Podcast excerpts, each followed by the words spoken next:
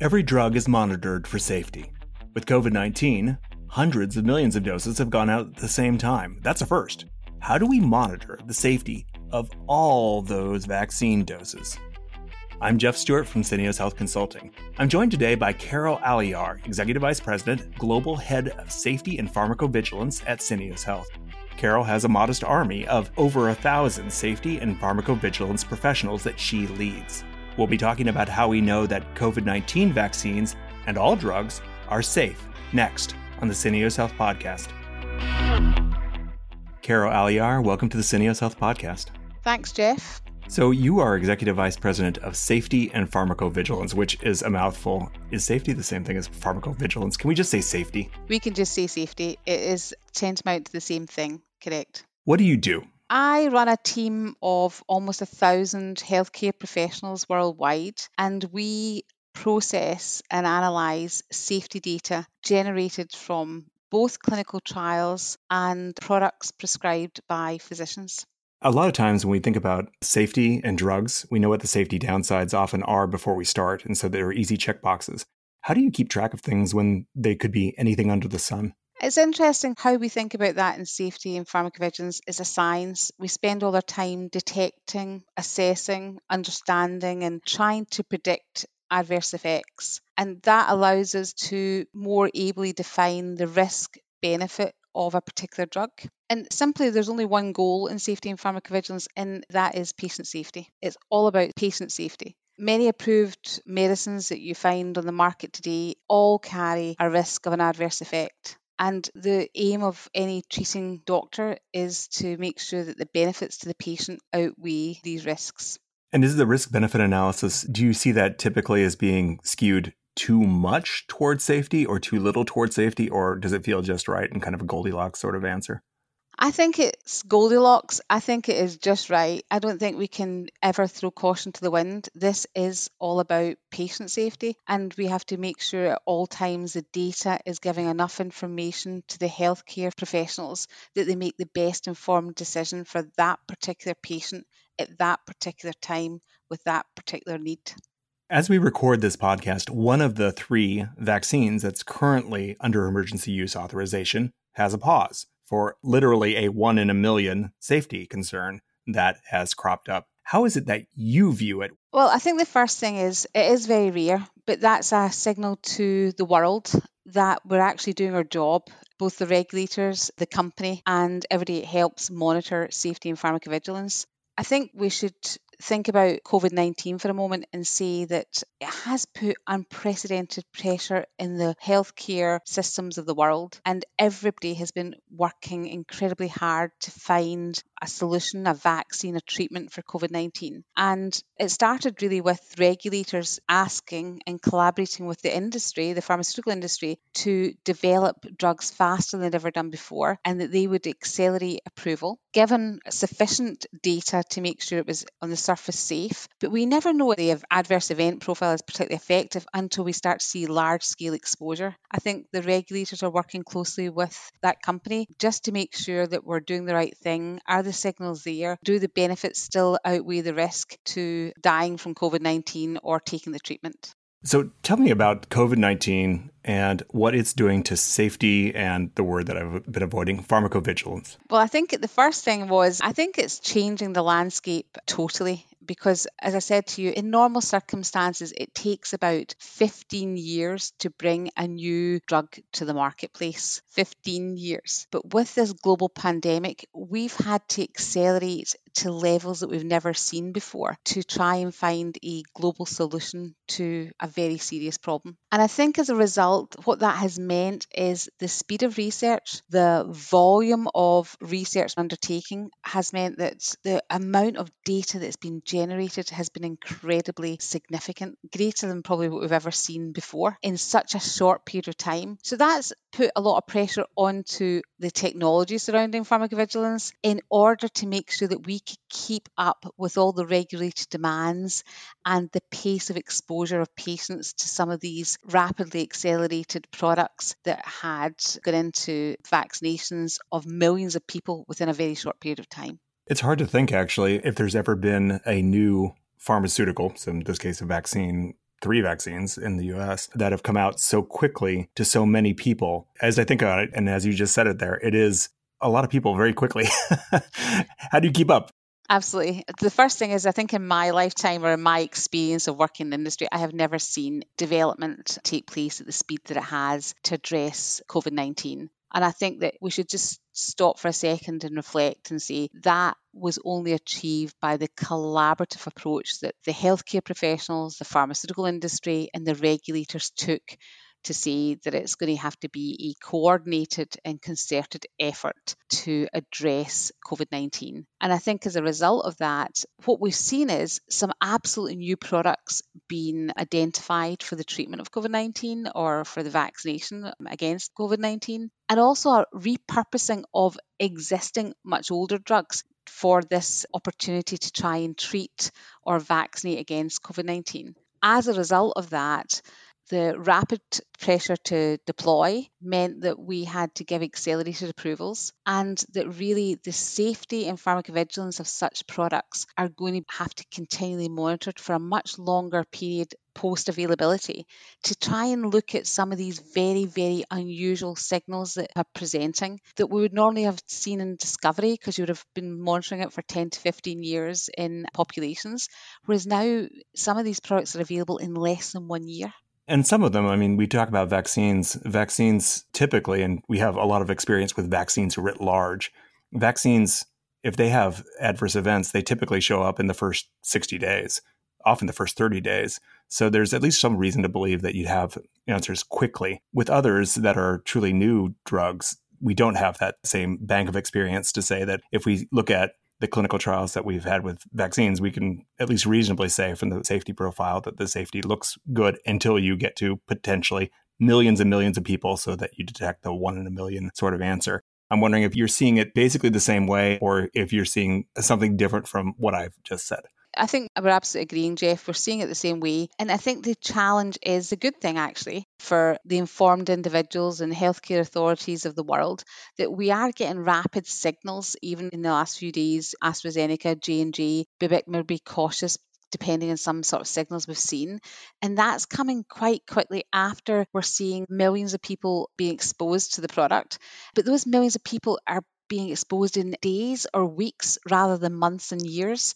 So it's exactly as you said, we're getting our signals much faster than a traditional pharmaceutical product because one, it's a vaccine, and two, the rapid deployment and the millions and billions of people that are being exposed to these products in the shortest possible time.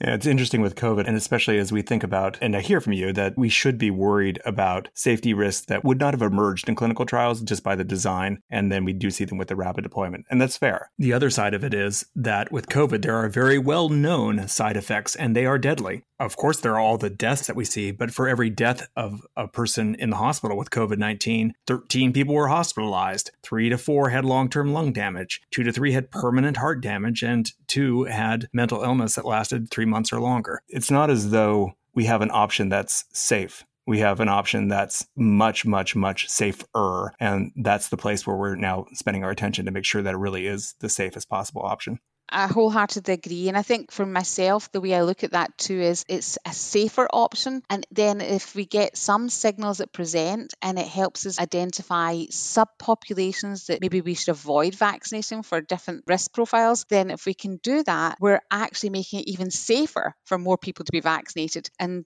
directing different subpopulations to different solutions. So it's the right product for the right individual at the right time with the most optimal risk benefit solution. What do you think would surprise most people, either in the industry or in the public, about how safety and pharmacovigilance works in real life?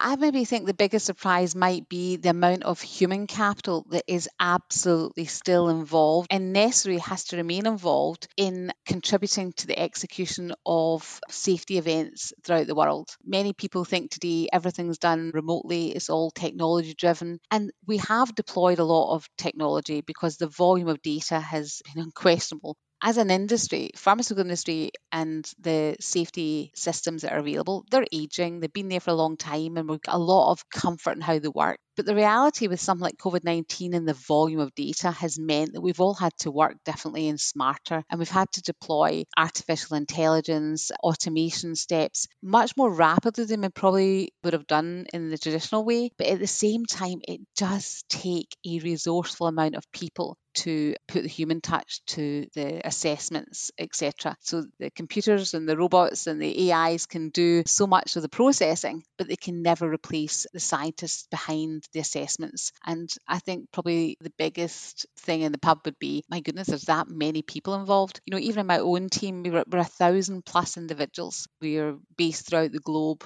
we talk about we follow the sun. You know, we start uh, in Australia in the morning, we move to Japan, we go to India, then we pick up those cases in Europe, then we move to the US, and then we move to the West Coast, and then we're back around. So it's almost like a 24 hours production to keep that safety machine working to make sure that we can provide to our customers timely, accurate data to help them make informed decisions about their product at any one time. So if you don't know what safety people do, and I don't know what safety people do, so this is not an idle question, Carol. What is it that they're doing? Are they taking phone calls of we've just heard that somebody's had a safety event and then they're following up on it? Are people scanning Facebook? What is it that gets people to understand that there is a safety problem? There are going to be millions of problems that people have because they're alive we could probably spend the rest of their time together talking about it. There's lots of things, but succinctly how I'd put this into context for you. The first thing is any adverse effect that happens has to be reported. So it can come to your healthcare professional or you call a call centre and say, I've just been vaccinated, I have a very severe headache, what should I do? And that's not normal. And some of the regulators ask for such things to be expedited reported. And the problem is there's so many sources of data. So you've got phone, healthcare paper, etc. Social media, all sorts, just telling your friend on your WhatsApp nearly that you've got an event. The first thing is how do we collect that data? And the role of safety and pharmacovigilance is really to provide a sort of centralized repository where we first of all can get all that data into one place and get it entered into a database. And the receipt and the entry of the data is one of the first things we have to do in pharmacovigilance. Let's get it into a controlled system, a controlled environment where we then can put our scientists and medics to work who can start to trend data, use all different types of analytics and systems to look for signals of unusual performance that are not in keeping either with that product or that sub patient population, and to use that data then to inform regulators on a continued basis or on a periodic basis about the adverse event profile of the product and to see how consistent is it to what we thought about it at the time of approval by that regulatory body.